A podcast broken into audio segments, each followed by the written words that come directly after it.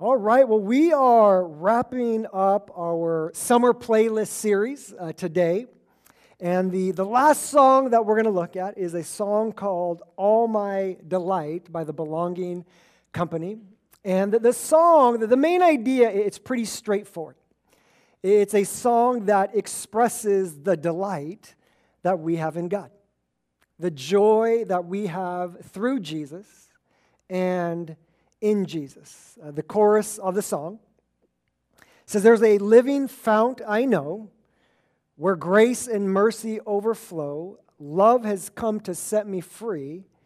I've got this joy inside of me. All my delight, all my delight is found in you." Right? So as we see in the lyrics, it's, it's pretty straightforward in terms of what it's communicating, that, that we are expressing the joy, the delight that we have in the Lord. And as we'll, we'll later see this morning, it's, it's a song that is upbeat, it is fun, it is joyous.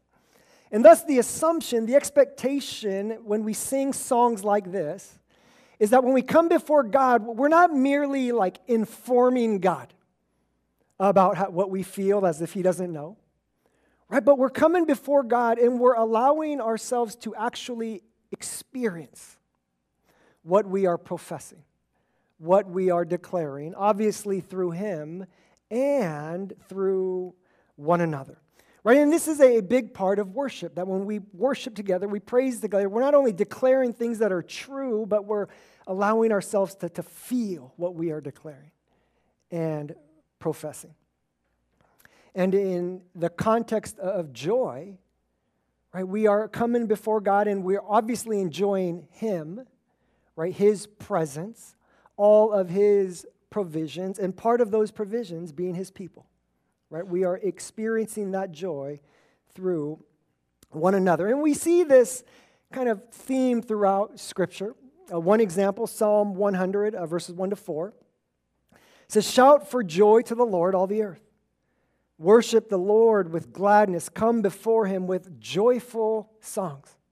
Know that the Lord is God. It is He who made us, and we are His. We are His people, the sheep of His pasture. Enter His gates with thanksgiving and His courts with praise. Give thanks to Him and praise His name."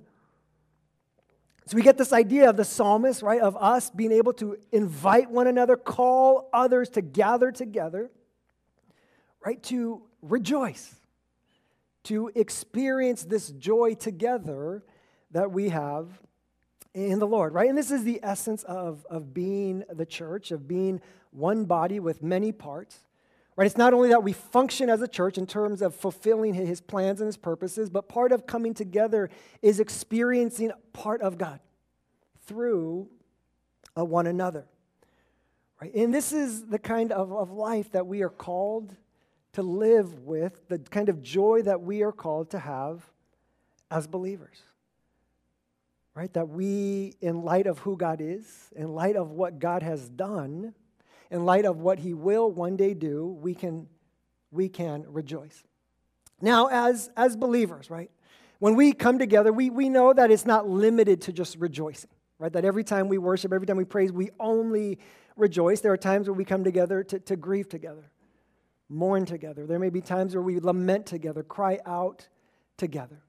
Right, so, so gathering together, worshiping together, it's not just about rejoicing, but at the same time, rejoicing is a, a big part of coming together because joy is, is essential, it is foundational, it is, is a significant part of the Christian life in light of what God has done for us.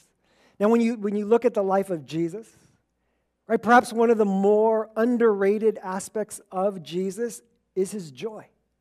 Right, the joy that He possessed, the joy that He exuded, the joy that sustained Him, strengthened Him, inspired Him, motivated Him. I look at Hebrews one, eight and nine. Here the, the author is quoting Psalm forty-five in reference to Jesus. "But about the Son, He says, 'Your throne, O God, will last forever and ever. A scepter of justice will be the scepter of your kingdom. You have loved righteousness and hated wickedness. Therefore, God, your God, has set you above your companions by anointing you with the oil of joy.'" Right here, the author is saying that one aspect of Jesus that separated him from everyone else, right, amongst other things, but one component of his life that differentiated him from anyone else is his, his joy and the joy that he possessed. Luke chapter seven, this is Jesus uh, acknowledging some of the criticism, right, that he was getting from his critics, especially early on in his ministry. Right, he says, "For John the Baptist came neither eating bread nor drinking wine, and you say he has a demon. The Son of Man came eating and drinking, and you say here is a glutton and a drunkard, a friend of tax collectors and sinners." Now, we don't have details here, but, but it's interesting when you think about this, right? What Jesus is acknowledging, and he's not actually denying this, but what he's acknowledging is that he lived his life a certain way, he behaved a certain way, where some people observed his life, and from the outside, right, the way that he would consume food, the way that he would drink wine, the way he would behave around some of the worst people in society, people looked at him and just said, "This guy is a, a drunk. He is a party animal. He's a glutton. He, like, enjoys this way too much than, than he should be enjoying." And hence, some of the criticism that, that Jesus received because of how he lived, the kind of the attitude, the, the posture he, he portrayed.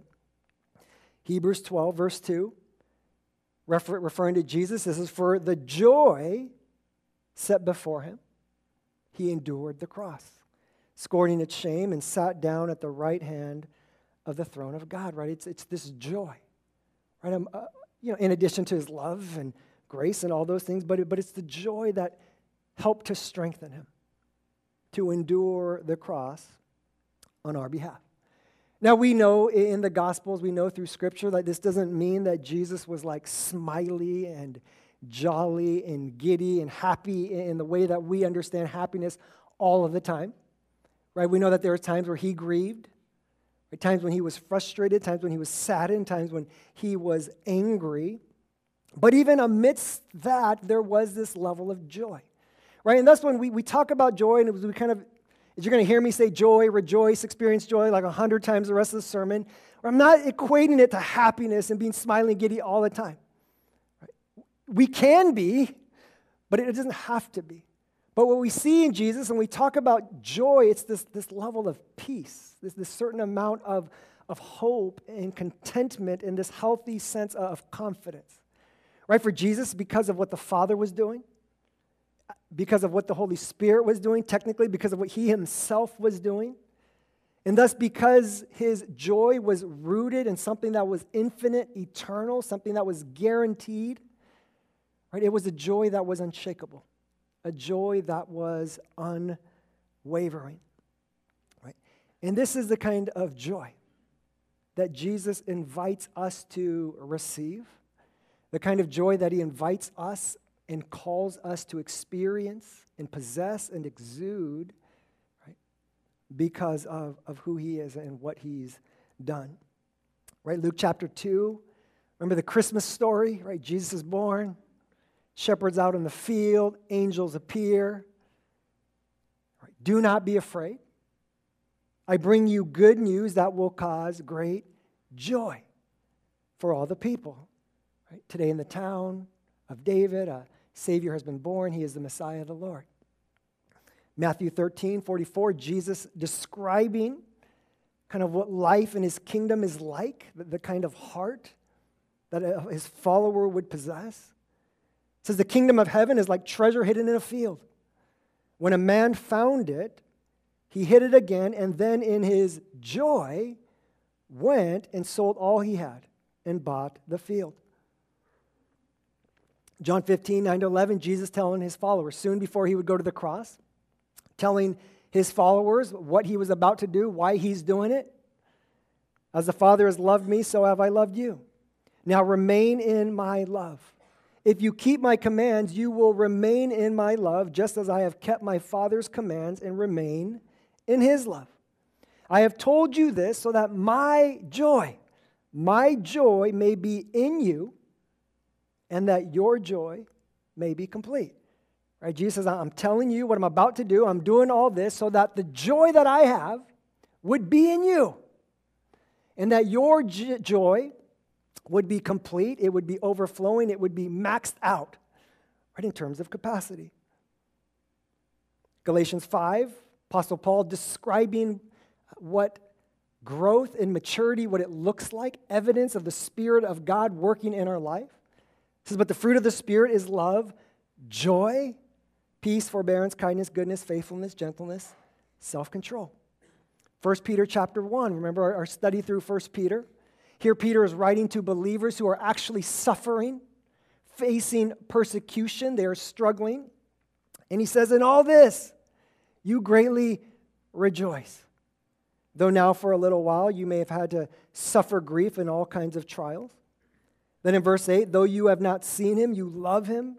And even though you do not see him now, you believe in him and are filled with an inexpressible and glorious joy.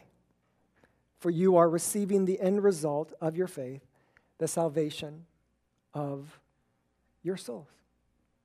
See, as followers of Jesus, right, as sons and daughters of God, right, we are invited and called to, to have this joy that is rooted in who God is and all that he has done for us.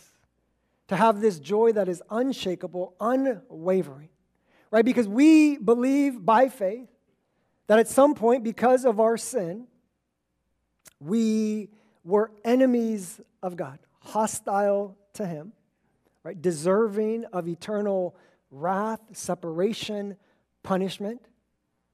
But God, in his mercy, in his grace, in his compassion, right? He steps into humanity, sends his son Jesus to live amongst us, to live a perfect life, to proclaim the gospel of his kingdom, to ultimately die on the cross, to pay the debt we owed, to endure the punishment we deserved.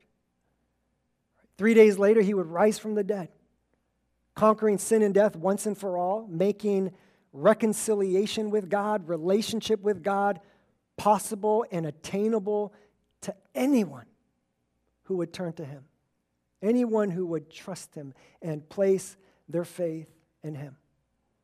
And the moment we turn to him, the moment we placed our faith in him, our sins are, are washed clean, past, present, and future. When we are made holy and perfect in his sight without blemish, receiving his righteousness and declared worthy of all of his blessings, all of his, his favor. And thus, no matter how much we struggle, no matter how many mistakes we make, no matter how many times we stumble and fall, no matter all of our weaknesses, our flaws, our imperfections, God is always with us. He is always for us. He is always working for our good. Right? It doesn't mean life is going to be easy. Life is still going to be hard. There are going to be pain and hardships. There are going to be difficulties and challenges. Yet those things will one day pass. Right, and one day we will be with God, all eternity, in heaven, with one another, in a place where there's no more pain, no more sorrow, no more sickness, no more disease, no more death, no more sin. And it is our faith in this reality, faith in this promise, that enables us to have a joy, regardless of our worldly circumstances, as challenging and as difficult as it may be. Right, so a big part of this is believing this, receiving and accepting this reality. And the other part of this is to actually just enjoy our relationship with God, the life we have with him today, to enjoy his presence, to enjoy his, his word, to enjoy his instructions, to enjoy all of his provisions. And part of enjoying his provisions, a portion of that is experiencing his joy through his people, right? Through one another. Now, there are a lot of ways, right, that we can experience that joy through one another. Right, we get this broad description of the early church in Acts chapter two, forty-two to forty-seven. It says, they devoted themselves to the apostles' teaching and to fellowship, to the breaking of bread and to prayer. Everyone was filled with awe at the many wonders and signs performed by the apostles. All the believers were together and had everything in common. They sold property and possessions to give to anyone who had need. Every day they continued to meet together in the temple courts. They broke bread in their homes and ate together with glad and sincere hearts, praising God and enjoying the favor of all the people. And the Lord added to their number daily those who were being saved. Right, so we get this description of the early church, and we see them experiencing this joy together by basically just doing life together, right? By gathering together, right? Learning together, studying together, meditating on, on God's work together, eating together, praying together, sharing their possessions together, seeing signs and wonders, experiencing God's power and His presence. Witnessing together, helping point people to Jesus together, doing evangelism, doing missions. And amidst that, doing that with glad, sincere hearts, and a portion of that, praising God together, worshiping God together. In this dynamic of enjoying God together and experiencing joy together, it's a d- dynamic that kind of applies in all situations. Like for most of us, we would know that there is a difference uh, watching a sports game uh, at home by yourself in front of the T V versus being in a stadium, an arena with thousands of other fans cheering for the, the same team. Right? That when you're in an arena and in a stadium surrounded by thousands of people, assuming that, you know, your team is doing well, right? The, the joy and the excitement and the exhilaration that you feel in that moment, it, it's not just because of how the team is playing, but part of that joy you feel is because of the joy and the excitement that everyone else around you is feeling. Right? I know for me that I'm going to probably cheer a little louder, scream a little louder when I'm surrounded by thousands of other screaming fans than if, if I'm going to be at my house by myself, right? Right? Behind a, a T V. Right, that how others are feeling, how they are responding is going to have an impact on what I feel, what I experience. Right? And this is true at a concert, a theater, a musical, right, where we can feel the, the energy of people around us. Right? Have you ever been at a baseball game or a, a, could be a football game, whatever, and someone decides to start the wave? Right? The last time I was at an Angel game, and I know it's kind of a you know cheesy example, but a, a very visual reminder of how someone else's response can affect yours. Last time I was at a game, a group out in center field at some point during the game, they you just hear this loud cheer and they all stand up and immediately everyone in the stadium knew what was about to happen. Right? And as that wave begins to, to move around the stadium, even though I'm like, I got my hot dog and my Coke, and I'm like, oh, not right now. Right? As soon as that wave came, you know, our group, we, we stood up and for that moment, you know, and it wasn't a joy that would be life-altering and change the trajectory of my life, but for that moment, just a little bit of joy, right? Woo! Right? Because of what somebody else had started. And then that, that joy begins to, to, to move its way around and maybe it's starting to dwindle and that same group, once again, right? Cheering and screaming loud. It's like, all right, here, here we go again. Just a visual, right, of how our response in any moment, what we are feeling, what we are demonstrating can affect those around us. Right? And we don't need to be at a game, right, to, to understand this dynamic. Right? Just be around people. Right? And, and I think we can all acknowledge that there is a difference. Right? There is a difference when we are around someone who is joyful. Someone who's uplifting, someone who's content, someone who's positive and optimistic versus someone who, who's the opposite, someone who, who's not those things, that those emotions not only affect them, but it affects us in terms of what they are feeling, in terms of what they are demonstrating. Uh, back when uh, my daughters were younger, Uh, we did this hybrid school program, so Mondays were like these homeschool days, and they would stay home. So we tried to, to go out on these little trips, educational kind of trips to museums and parks, and we called it Monday Fun Days, where we just we just went out. And when we were out on these these Monday Fun Days or Fun Day Mondays, um, you know, some of those days, it's Monday for me, so it's the day after Sunday, so there were some of those days where I'd be kind of tired and maybe not have as much energy to keep up, and maybe there's some of those things where, you know, I wasn't necessarily excited, but I enjoyed being with the family. And Amber thought it would be funny that to, to f- kind of try to catch moments where I just seemed completely disinterested and disengaged. So I could be with the family, we'd be at the park, and I'd go sit down for a minute because I'm tired, pull out my phone, and she'd, she'd snap a picture of me. She posted it on Instagram, and she would put the caption, hashtag bored Eric.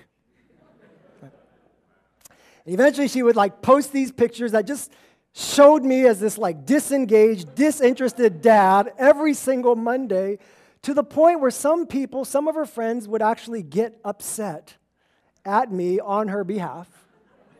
There were even some who offered to Amber to come and lecture me on the importance of, you know, just being present and engaged and positive with, with family, right?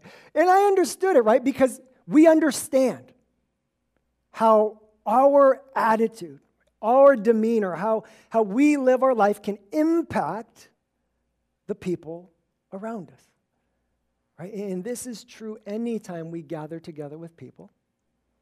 It is true of us when we gather together as church, as believers. During the week, whether it's a formal gathering, an informal gathering. It's true when we gather together on Sundays, right? The, the greeting time before service starts, the, the fellowship time after service when we're just eating snacks and catching up on life. How we can affect others. And obviously it applies to when we, when we worship. When we praise God together, that there is a difference when we are surrounded by people who are fully engaged and immersed in the worship versus when we are surrounded by, by those who may be less engaged, maybe even disengaged with, with worship and with praise. Now, just to be clear, right, not saying that we have to be smiley and jolly and happy all the times that we're here. I'm not saying that there is a, a right way to worship externally, right? That there's a certain facial expression we need to make or certain thing we need to do with our arms or a certain way we, we sing the lyrics. We don't need to clap. We don't need to dance. But we certainly can. And if there is a moment, if there was a time for us to demonstrate that joy and to express it in a way that we don't normally express it, it would be worship. It would be when the body of Christ comes together to declare and profess the joy that we have in the Lord. And you see that the challenge for us, right? The challenge for us is not that we are able to rejoice when we merely sing. The challenge for us as believers is to have a joy that is genuine and sincere. To have a joy that is unshakable. A joy that is unwavering. A joy that is constant and continuous. Look at Philippians chapter four, uh, verses four to seven. Uh, we looked at this passage last week, actually. Apostle Paul writes, "Rejoice in the Lord always. I will say it again, rejoice. Let your gentleness be evident to all. The Lord is near. Do not be anxious about anything, but in every situation, by prayer and petition with thanksgiving, present your requests to God, and the peace of God, which transcends all understanding, will guard your hearts and your minds in Christ Jesus." So a couple observations we see here, right? One, we as believers are, we, we're called. We are not only invited, but we are instructed to have a joy that is genuine and sincere in every situation, regardless of the circumstances. Paul's not saying that it's easy, right? This is hard, this is challenging, it's humanly impossible apart from the, the power of the Spirit. But as difficult as it may be, this is the, the the kind of heart we are called to pursue. And the reason we're called to pursue this kind of joy is not because God just likes joyful people better, but because joy is the, the response to a relationship with Him. That a healthy, natural response of a relationship with Him is joy. So we are called to rejoice in any and every situation. The second thing we see in here is that to have this joy, it requires a certain level of intentionality. It requires discernment. It requires humility. It requires effort. Right? It says, do not be anxious about anything, but in every situation, by prayer and petition, with thanksgiving, present your requests to God. That Paul kind of lays out a process, right? Steps to take. That it entails, one, acknowledging, identifying, recognizing in ourselves when we lack joy. Right? For an indicator to go off and be like, maybe I'm not experiencing the kind of joy that I should be. It involves identifying, okay, what are the things in our life? What are the things in my life that are hindering my ability to, to rejoice?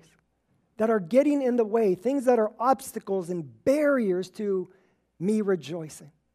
Things that are making me anxious, things that I'm stressing about, worrying about, overwhelmed with. Identifying those things, recognizing it, and then by prayer and petition, bringing those things to God.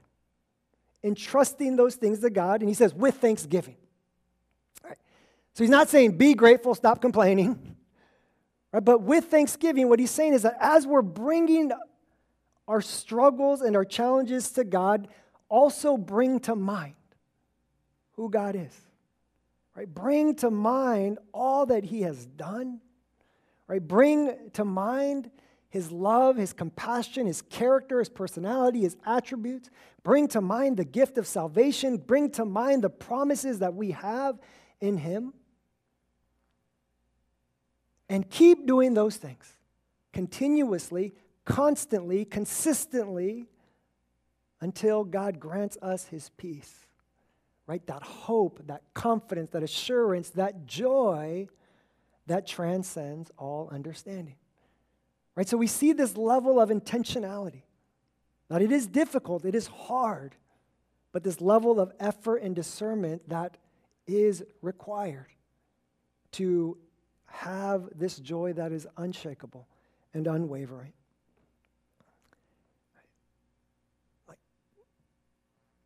None of this is easy.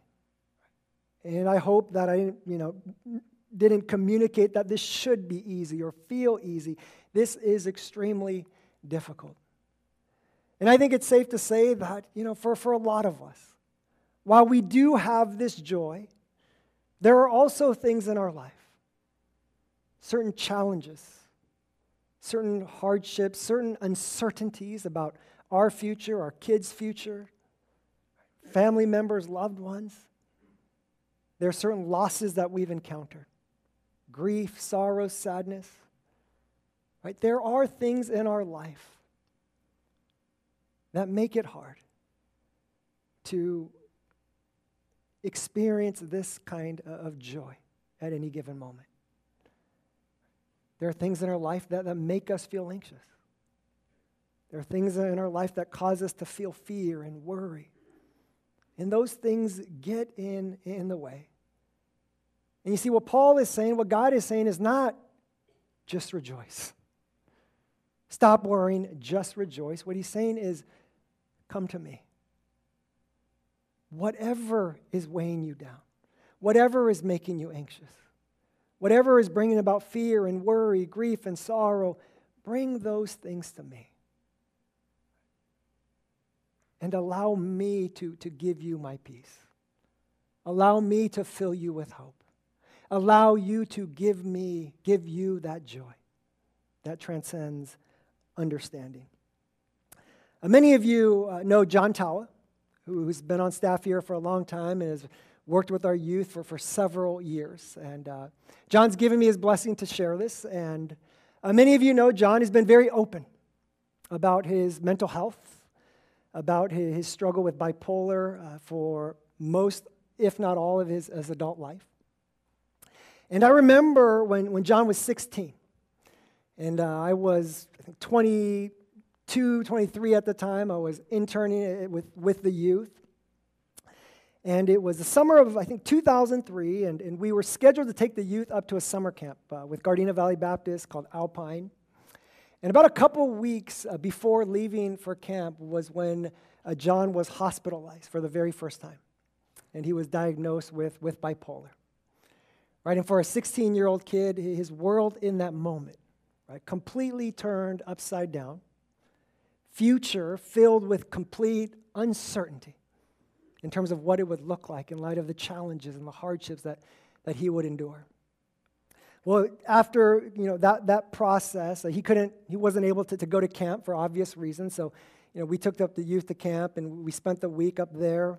But on the last day of camp, uh, Valerie's mom brought him up just so that he could, you know, be around his friends and see his peers and just experience the last day of camp. And I remember at the very last session, as we were worshiping together, at some point, John was in the front row sitting with, with his friends. Everyone else was sitting. And at some point, John just stood up. He started worshiping. And you could just sense this, this joy that he possessed in that moment. And, and he wasn't like happy, right? He wasn't like all smiley and in light of, you know, life was so good, I'm just celebrating. I mean, life was hard. So many questions, so many challenges, but in that moment, there was still joy. And you could just see and you could feel that in that moment, he recognized that even though there were so many questions, God was present. God was good. That God was in control and was going to do something good on his behalf. This faith in that reality. And as I just watched him worship with that kind of joy in light of his circumstances, it reminded me, God is present. God is in control. That he is working for our good and everything is going to be okay. And seeing John being able to worship with joy helped me to worship with joy, and to rejoice, even despite the challenges and the hardship. And you see, this is, this is the power and the potential of when we gather together as believers amidst the hardship and challenges of life. Doesn't mean we got to be happy and smiley all the time, but to come before God, to entrust our worries and our burdens to Him, and to rejoice together with one another in light of who He is and all that He has done. So as we close our time this morning, as we, we wrap up our series, um, as we sing this song, All My Delight, which, which we're not going to sing right away. We're going to close with this song. But as we move into this time of re- reflection and worship, you know, what are those things that are, are weighing you down? What are those things that are, that are that are getting in the way of our ability to rejoice? And to use this time to, to bring those things to Him. And to re- just remind ourselves of the kind of God who is our God. The kind of God we worship, the kind of God that we serve, the kind of love that He has demonstrated. And the love that He promises and guarantees for each and every one of us. Will you pray with me?